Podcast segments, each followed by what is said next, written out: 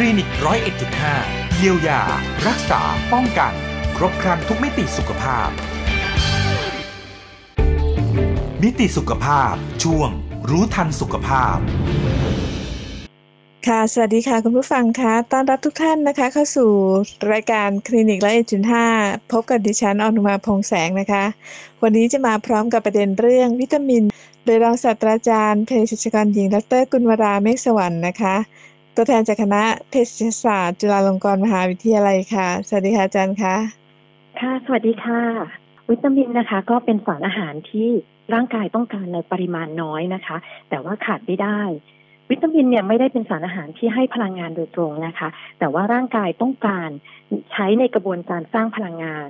การเจริญเติบโต แล้วก็ทำให้การทำงานพื้นฐานของเซลล์ต่างๆ ในร่างกายเนี่ยเป็นปกติ ร่างกายเราไม่สามารถสังเคราะห์วิตามินส่วนใหญ่ได้ค่ะ หรือว่าถ้าได้เนี่ยก็อาจจะไม่เพียงพอต่อความต้องการของร่างกาย เพราะฉะนั้นเราก็เลยจำเป็นจะต้องได้รับจากอาหาร ซึ่งถ้าเกิดว่าเราได้รับไม่เพียงพอนะคะ ก็จะทำให้เกิดอาการขาดวิตามินเหล่านั้นได้ค่ะ แต่ว่าวิตามินก็มีมากมายหลายชนิดนะคะ อาจารย์มีอะไรบ้างคะอาจารย์คะคือวิตามินนะคะ ถ้าแบ่งตามคุณสมบัติการละลายเนี่ยก็จะได้เป็นสองกลุ่ม ก็คือวิตามินที่ละลายในไขมัน แล้วก็วิตามินที่ละลายในน้ำซึ่งความแตกต่างในเรื่องของการละลายนี้นะคะ ก็จะส่งผลถึงเรื่องของการดูดซึม การขนส่ง แล้วก็การเก็บสะสมวิตามินเหล่านี้ในร่างกายค่ะ โดยวิตามินที่ละลายในไขมัน ซึ่งก็คือพวกวิตามิน A D E K นะคะ พวกนี้เนี่ยก็จะถูกดูดซึมไปพร้อมกับอาหารประเภทไขมัน ซึ่งร่างกายเนี่ยก็จะสามารถเก็บสะสมวิตามินเหล่านี้ไว้ได้นะคะ อาจจะสะสมไว้ที่ตับหรือว่าเนื้อเยื่ออื่น ๆ เพราะฉะนั้นถ้าเกิดว่าได้รับมากเกินไป ก็อาจจะทำให้เกิดพิษได้ค่ะ ในขณะที่วิตามินที่ละลายในน้ำซึ่งก็ได้แก่พวกวิตามิน B ซึ่งก็มีหลายตัวอยู่นะคะ แล้วก็วิตามิน C เมื่อรับประทานเข้าไปก็จะถูกดูดซึม แล้วก็เข้าสู่กระแสเลือด ส่วนที่เกินก็จะถูกขับออกทางปัสสาวะ เพราะฉะนั้นก็จะไม่ค่อยมีอันตรายหรือว่ามีพิษต่อร่างกายค่ะ มาพูดถึงประโยชน์ของวิตามินเหล่านี้บ้างดีกว่าค่ะ วิตามินแต่ละชนิดนี่มีประโยชน์อะไรบ้างคะอาจารย์ก็เรามาเริ่มที่กลุ่มของวิตามินที่ละลายในไขมันตัวแรกนะคะ ก็คือวิตามิน A วิตามิน A เนี่ยก็จะมีบทบาทในเรื่องของการมองเห็นนะคะ นอกจากเรื่องของการมองเห็นแล้ว ก็ยังเสริมสร้างการเจริญเติบโต ส่งเสริมระบบภูมิคุ้มกัน ส่วนวิตามินดีนะคะ ก็จะช่วยในการดูดซึมแคลเซียม แล้วก็ฟอสฟอรัส ก็จะช่วยรักษาสมดุลของแคลเซียม แล้วก็ฟอสฟอรัสในเลือดค่ะทำให้กระดูกแข็งแรง แล้วก็ยังเกี่ยวข้องกับเรื่องของระบบภูมิคุ้มกันด้วย ส่วนวิตามินอ e ีนะคะนนี้ก็จะมีบทบาทเป็นสารต้านอนุมูลอิสระ ต้านการอักเสบแล้วก็วิตามินเคก็มีความสำคัญในเรื่องของการแข็งตัวของเลือด แล้วก็การสร้างกระดูก ส่วนพวกวิตามินที่ละลายในน้ำอย่างพวกวิตามิน B นะคะ ก็จะมีบทบาทเป็นโคเอนไซม์ซึ่งก็คือเป็นตัวที่ช่วยในการทำงานของเอนไซม์ในกระบวนการต่างๆ อย่างเช่น วิตามิน B1 วิตามิน B2 วิตามิน B3 หรือบางคนก็จะเรียกว่าไนอาซินนะคะ แล้วก็วิตามิน B6 อันนี้ก็จะมีความสำคัญในกระบวนการเผาผลาญสารอาหารที่ให้พลังงาน ส่วนโฟเลตแล้วก็วิตามิน B12 ก็จะมีความสำคัญต่อการสังเคราะห์สารพันธุกรรม ซึ่งก็จะรวมถึงการสร้างเซลล์เม็ดเลือด ส่วนวิตามินซีก็มีบทบาทเป็นสารต้านอนุมูลอิสระ ก็จะช่วยในการสังเคราะห์คอลลาเจนนะคะ แล้วก็ส่งเสริมระบบภูมิคุ้มกัน ซึ่งทั้งหมดนี้ก็เป็นหน้าที่หลักๆ ของวิตามินต่างๆ ค่ะมีประโยชน์มากทีเดียวนะคะ แต่ว่าต้องรับประทานอาหารอะไรคะถึงจะได้วิตามินเหล่านี้ได้ค่ะอาจารย์ ร่างกายก็จะได้รับวิตามินจากแหล่งอาหารต่างๆ ที่เรารับประทานเข้าไปนะคะ ทั้งที่มาจากสัตว์แล้วก็มาจากพืช เราก็มาพูดถึงกันคร่าวๆนะคะ ทีละชนิดค่ะอย่างแหล่งของวิตามิน A นะคะ ทั้งจากสัตว์และจากพืชเนี่ยก็อาจจะต่างกัน ถ้าเป็นอาหารพวกเนื้อสัตว์ตับไข่นม พวกนี้รับประทานเข้าไปก็จะได้วิตามิน A ที่ร่างกายเราเนี่ยดูดซึมแล้วก็ใช้ประโยชน์ได้ แต่ถ้าเป็นแหล่งอาหารจากพืช ก็จะให้วิตามิน A ที่ จะต้องให้สารที่เออเข้าไปในร่างกายก่อน แล้วก็ไปเปลี่ยนเป็นวิตามิน A นะคะ เราก็จะเรียกมันว่าเป็นสารก่อวิตามิน A หรือว่าโปรวิตามิน A ซึ่งจะเป็นกลุ่มของคาโรทีนอยด์ก็อย่างเช่นพวกเบต้าแคโรทีน อันนี้ก็จะมีฤทธิ์เป็นแอนตี้ออกซิแดนต์ด้วย ก็จะพบได้ในพวกผักแล้วก็ผลไม้ที่มีสีเหลืองหรือส้ม ผักใบสีเขียวเข้มนะคะ ก็อย่างเช่นพวกแครอทฟักทองมะละกอสุกตำลึงผักบุ้งอะไรพวกนี้ค่ะ ส่วนวิตามินดีนะคะ ก็ก็จะต่างกับวิตามินตัวอื่นที่ร่างกายเราเนี่ยสามารถสังเคราะห์ได้เลยนะคะ แล้วก็วิตามินดีเนี่ยก็จะมีอยู่สองรูปแบบนะคะ จะเป็นวิตามินดีสองอันนี้พวกเนี้ยเราจะได้จากพวกเห็ดอย่างเช่น กินเห็ดหอมนะคะ ก็จะได้วิตามิน B2 ส่วนวิตามิน B3 อันนี้ร่างกายเราเนี่ยสร้างได้เองนะคะ จากการที่เราเอาผิวหนังของเรานะคะ ไปโดนแสงแดดนะคะ หรือว่าจะได้มาจากแหล่งอาหารก็ได้ค่ะ ที่เป็นแหล่งอาหารที่มาจากสัตว์ อย่างเช่น ไข่แดง หรือว่าปลาที่มีไขมันสูง อย่างปลาแซลมอนปลาทูน่านะคะ ซึ่งไม่ว่าจะเป็นวิตามิน D2 หรือ D3 นะคะ ได้มาจากอาหารหรือว่าที่เราสังเคราะห์ขึ้นมาเองอันนี้จะยังไม่ใช่ตัวที่จะไปออกฤทธิ์มันจะต้องไปผ่านกระบวนการเปลี่ยนแปลงที่ตับแล้วก็ที่ไตก่อนถึงจะมีฤทธิ์ได้นะคะ ส่วนวิตามินอ e, ีอันนี้ก็จะพบในน้ำมันจากพืชนะคะ อย่างเช่นน้ำมันจากข้าวสาลี น้ำมันดอกคำฝอย แล้วก็น้ำมันดอกทานตะวัน แล้วก็รวมไปถึงอาหารที่เราใช้น้ำมันพืชเหล่านี้ปรุงด้วยนะคะ ส่วนแหล่งของวิตามินเคในอาหารเนี่ยก็จะได้จากพวกผักใบเขียวนะคะ อย่างเช่นพวกบล็อกโคลีนะคะหน่อไม้ฝรั่ง ผักโปยเล้งนะคะนอกจากนี้ร่างกายก็ยังได้วิตามินเคที่สังเคราะห์จากแบคทีเรียในลำไส้ด้วยค่ะ ทีนี้มาถึงวิตามินที่ละลายในน้ำนะคะ อาหารที่เป็นแหล่งสำคัญของวิตามิน B1 ก็อย่างเช่น พวกเนื้อหมูข้าวซ้อมมือนะคะ ถ้าเป็นวิตามิน B2 ก็จะพบได้ในอาหารทั่วไป ทั้งในพืชตับเนื้อสัตว์ไข่นมนะคะ ถ้าเป็นวิตามิน B3 หรือในอาซินเนี่ย ก็จะได้จากการรับประทานพวกเนื้อสัตว์ เนื้อปลา ถั่วเมล็ดแห้ง นะคะ นอกจากนี้เนี่ยร่างกายก็ยังสามารถสังเคราะห์ในอะซินได้นะคะ ได้จากกรดอะมิโนที่เรากินเข้าไปนะคะ อันนี้เป็นกรดอะมิโนทริปโตแฟน ก็สามารถที่จะไปสังเคราะห์ไนอาซินได้นะคะ ส่วนแหล่งอาหารของโฟเลตที่สำคัญก็จะเป็นพวกถั่วตับผักใบเขียวนะคะ อย่างเช่นพวกผักกวางตุ้งนะคะ ถ้าเป็นผลไม้อย่างเช่นพวกส้มนะคะ แหล่งอาหารของวิตามิน B12 ก็คือพวกเนื้อสัตว์ ไข่นม และก็สุดท้ายแหล่งอาหารของวิตามินซีก็อย่างเช่น พวกฝรั่งมะนาวส้มมะขามป้อมมะเขือเทศนะคะ พวกผักคะน้าบรอกโคลีก็จะเป็นแหล่งของวิตามินซีค่ะ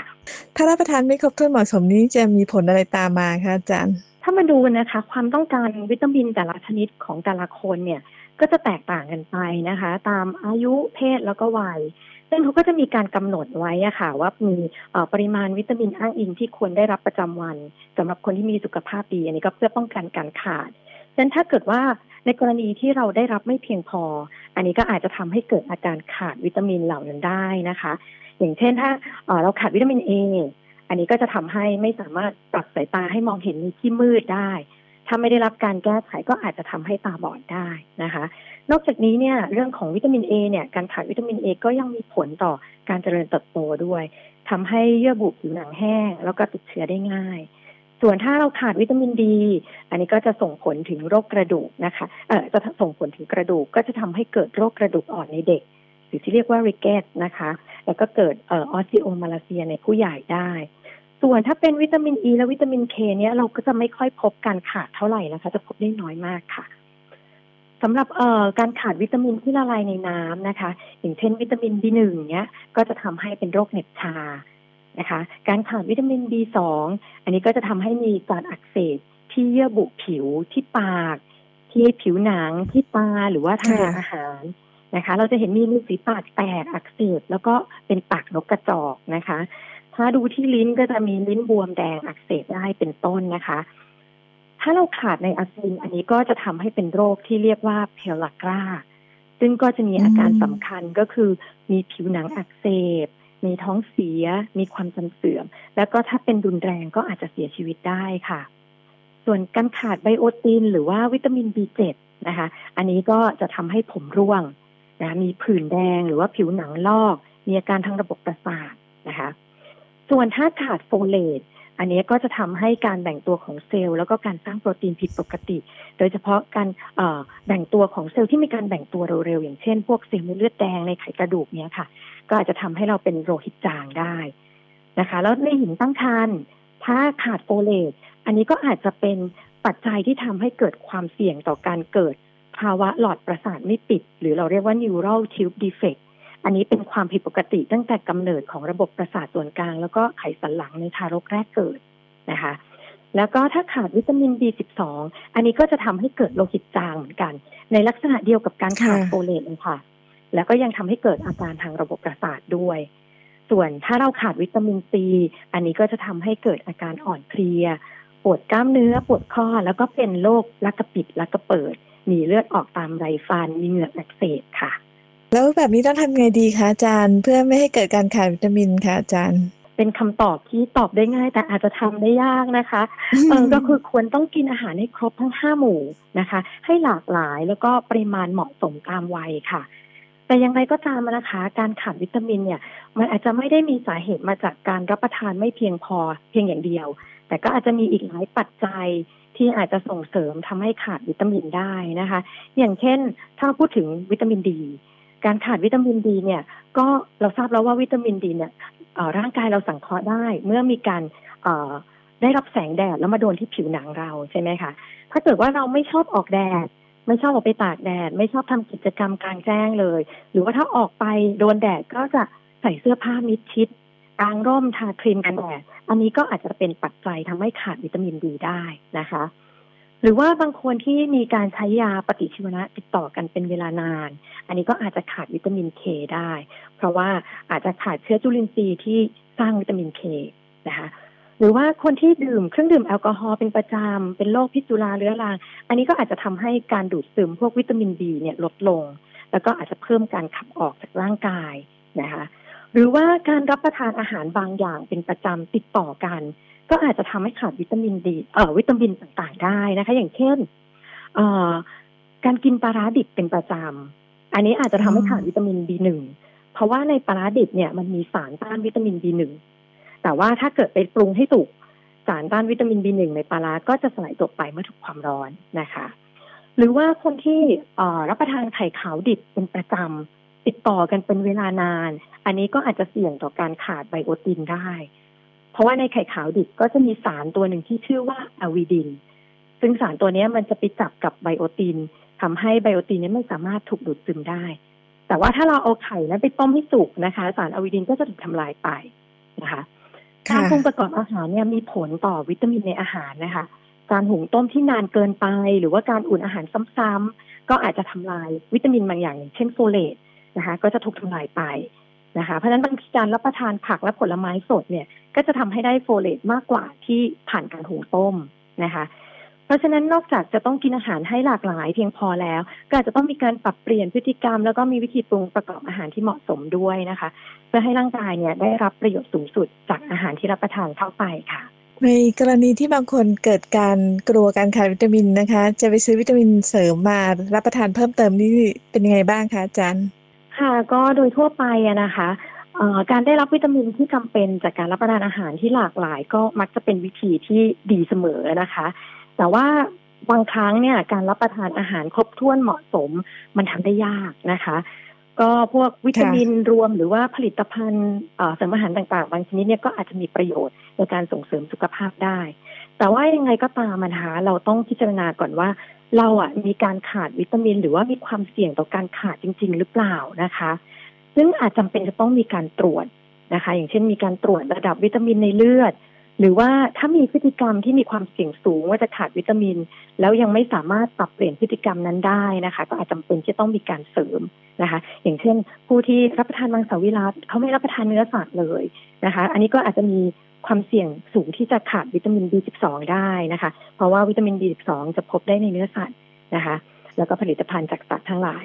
แต่ว่าถ้าหากเรารับประทานจากอาหารไม่พอจริงๆนะคะ หรือว่าบางคนอาจจะอยู่ในภาวะที่มีความต้องการวิตามินเพิ่มขึ้น อย่างเช่นมีการเจ็บป่วยนะคะมีโรคบางอย่างที่ทำให้การดูดซึมวิตามินผิดปกติ หรือว่ารับประทานยาบางชนิดที่มีผลต่ออการนำวิตามินไปใช้ในร่างกาย แบบนี้ก็สามารถจะได้รับวิตามินเสริมได้นะคะ ซึ่งในปัจจุบันเนี่ยก็มีรูปแบบนะคะ มีวิตามินที่ใช้เนี่ยหลายรูปแบบมีส่วนประกอบที่หลากหลาย แล้วบางครั้งก็อาจจะเป็นวิตามินตัวเดียวเดียวๆหรือว่าอาจจะมีส่วนผสมของหลาย ๆ ตัวร่วมกันหรือจะไปผสมกับพวกแร่ธาตุอื่น ๆด้วยนะคะ ซึ่งอันนี้ก็จำเป็นจะต้องเลือกรับประทานให้เหมาะสม แล้วก็ไม่รับประทานซ้ำซ้อนกันนะคะ เพราะฉะนั้นเนี่ยอยากจะแนะนำว่าก่อนที่จะตัดสินใจว่าจะต้องเลือกซื้อพวกวิตามินมารับประทานเสริมดีหรือเปล่า อาจจะต้องไป ควรไปปรึกษาแพทย์หรือว่าเภสัชกรก่อนนะคะ อันนี้เพื่อให้มั่นใจจริง ๆ เลยว่าเออจำเป็นต้องเสริมนะ แล้วก็จะได้แน่ใจด้วยว่าปริมาณที่ได้รับเนี่ยไม่มากจนเกินไปจนเกิดอันตรายต่อร่างกายค่ะ ค่ะเรียกได้ว่าวิตามินมีความสำคัญมากทีเดียวนะคะ อาจารย์คะอยากจะให้อาจารย์สรุปในช่วงท้ายนี้ด้วยค่ะ ที่บอกนะคะจริงๆสารอาหารทุกตัวนะคะ มีความสำคัญต่อร่างกายนะคะ ช่วยให้ร่างกายเราแข็งแรง เพราะฉะนั้นก็อยากส่งเสริมให้ทุกท่านนะคะ ได้รับประทานอาหารให้ครบทุกหมวดนะคะ ให้หลากหลายนะคะ และในปริมาณที่เหมาะสมนะคะ ถ้าเกิดว่าไม่แน่ใจว่าเราเได้รับประทานถูกต้องเหมาะสมหรือยังนะคะ อาจจะต้องขอคำแนะนำไปปรึกษาแพทย์หรือเภสัชกรก่อนที่จะเลือกอที่จะเสริมพวกวิตามิน หรือว่าสารอาหารต่างๆนะคะ เพื่อจะได้ได้รับการเสริมวิตามินที่ที่มีประโยชน์ต่อร่างกายจริง ๆ แล้วก็ไม่ก่อให้เกิดอันตรายต่อร่างกายนะคะค่ะวันนี้ขอขอบคุณอาจารย์นะคะ ที่แม่ข้อมูลนี้ค่ะขอบพระคุณค่ะ ขอบคุณค่ะ สวัสดีค่ะ สวัสดีค่ะ คุณผู้ฟังคะนี่คือแนวทางนะคะในการบริโภควิตามินค่ะซึ่งเป็นสารสำคัญที่ต้องกินให้เพียงพอนะคะ โดยรองศาสตราจารย์เภสัชกรหญิงดรกุลเวลาเมฆสวรรค์ค่ะ จากคณะเภสัชศาสตร์จุฬาลงกรณ์มหาวิทยาลัย การที่รับประทานวิตามินนะคะ ให้เพียงพอก็ทำให้สุขภาพดีนะคะ แต่ว่าการขาดวิตามิน หากจะใช้วิตามินเสริมนะคะ ก็ยังทำหน้าที่ทดแทนได้ไม่ดี เพียงพอเท่ากับอาหารที่เรารับประทานเข้าไปเป็นประจำทุกวันนะคะ ดังนั้นควรบริโภคอาหารให้เพียงพอต่อความต้องการของร่างกายและควรบริโภคอย่างหลากหลายด้วยยังมีข้อมูลอื่นให้น่าติดตามกันต่อนะคะไปติดตามกันต่อได้เลยค่ะ วันนี้มาติดตามกันค่ะ เกี่ยวกับประเด็นที่ว่าสรรพคุณของพริกไทยนะคะ ต่อระบบทางเดินอาหาร โดยวันนี้ผู้ที่มาพูดคุยกันค่ะ ก็คืออาจารย์เภสัชกรนนทเลิศเลิศนิติกุล ตัวแทนจากคณะเภสัชศาสตร์จุฬาลงกรณ์มหาวิทยาลัยค่ะ สวัสดีค่ะอาจารย์คะครับสวัสดีครับผมเรามาเริ่มต้นกันที่การรู้จักกับพริกไทยก่อนค่ะ มีข้อมูลที่น่าสนใจยังไงบ้างคะคือพริกไทยนะครับ เป็นพืชในวงเดียวกับพวกดีปรี พวกพืชที่ให้กลิ่นต่างๆ เนาะไม่ว่าจะเป็นพวกใบพลูที่ไว้ใช้เคี้ยวหมากนะครับ หรืออาจจะเป็นตะคานหรือพริกหางอะไรอย่างเงี้ยครับ ซึ่งพวกเนี้ยตัวของพริกไทยครับ ก็เป็นพืชในกลุ่มนี้ที่จะมีลักษณะเป็นลำต้นนะครับ เป็นพวกไม้เลื้อย มีลำต้นเป็นข้อป้องนะครับ แล้วก็มีรากปีนป่ายนะครับ ออกตามข้อป้องคือถ้าเราลองเห็นเนาะ แล้วก็จะมีใบออกมาเป็นใบเดี่ยวเนาะถ้าเราขยำใบขยี้ใบก็จะมีกลิ่นฉุนเนาะพวกนี้ก็จะมีพวกน้ำมันอยู่ในนั้นนะครับ แล้วก็จะมีดอกนะครับ ที่มีลักษณะเป็นช่อดอกเนาะแล้วก็ หลังจากนั้นเนี่ยครับ ในตัวของพริกไทยเนี่ยครับ พอเมื่อผสมเสร็จปุ๊บก็จะเกิดเป็นผลที่เราเห็นเนาะจะเป็นพวงๆนะครับ เมื่อตอนที่มันยังดิบๆอยู่ครับ ตอนยังมันยังอ่อนๆก็จะเป็นสีเขียวๆนะครับ หลังจากนั้นพอตัวผลมันเริ่มแก่ครับ มันก็จะกลายเป็นสีแดง แล้วก็ถ้าเราเอามือไปบี้ๆตอนนั้นนะครับ เราก็จะพบว่าเนื้อตรงสีแดงๆ มันสามารถหลุดได้ แล้วก็จะมีเม็ดที่เป็นสีขาวๆอยู่ข้างในนั่นเองครับ อันนี้คือลักษณะโดยทั่วไปของต้นพริกไทยนะครับ แล้วก็ผลพริกไทยที่เรามาใช้ประโยชน์กันครับผม ครับ ส่วนของพริกไทยนะครับ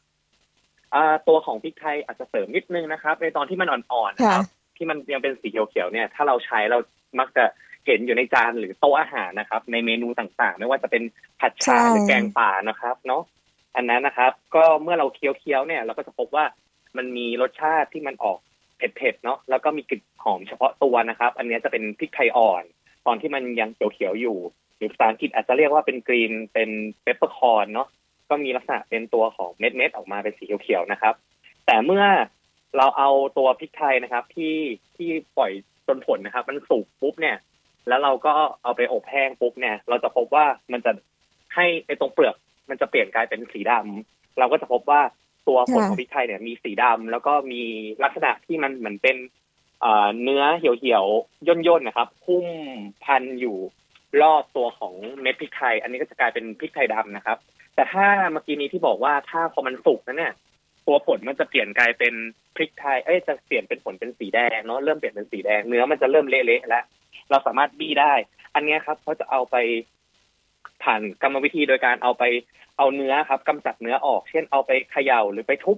กับน้ำออกเพื่อ ให้ตัวเนื้อมันหลุดออกแล้วจะพบว่ามันเป็น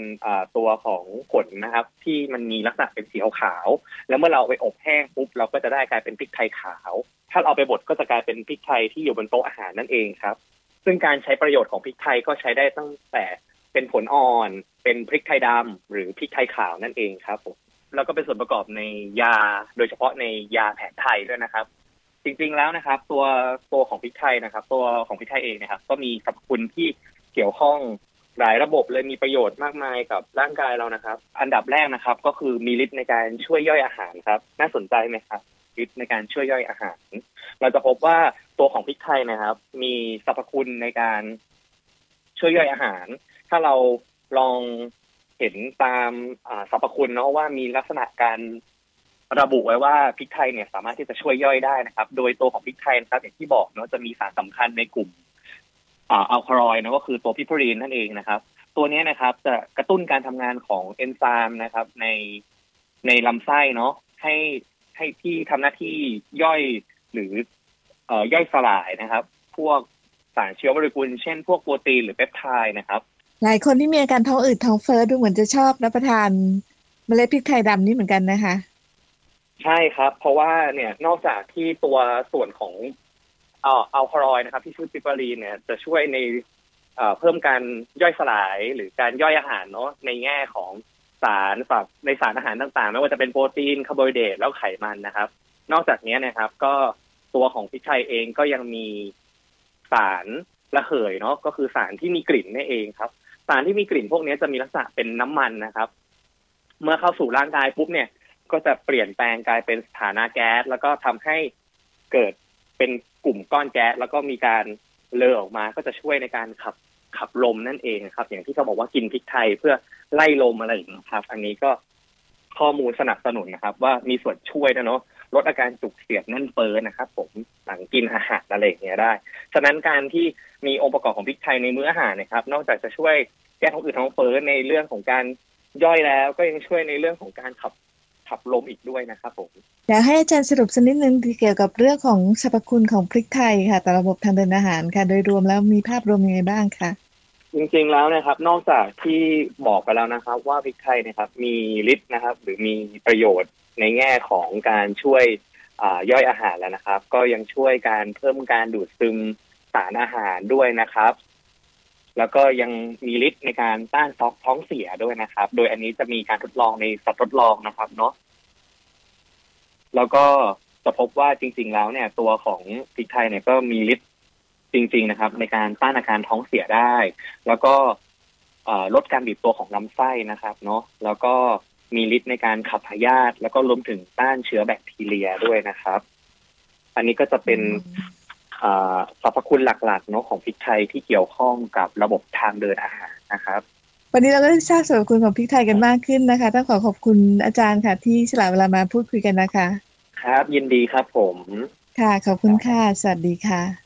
คุณผู้ฟังคะนี่คือข้อมูลเรื่องของสมุนไพรนะคะ เกี่ยวกับเรื่องของพริกไทยค่ะต่อระบบทางเดินอาหารก็ได้ได้ว่าช่วยนะคะในการย่อยอาหารได้ดีมากขึ้นลดอาการท้องอืดท้องเฟ้อนะคะ แล้วก็ทำให้กระบวนการ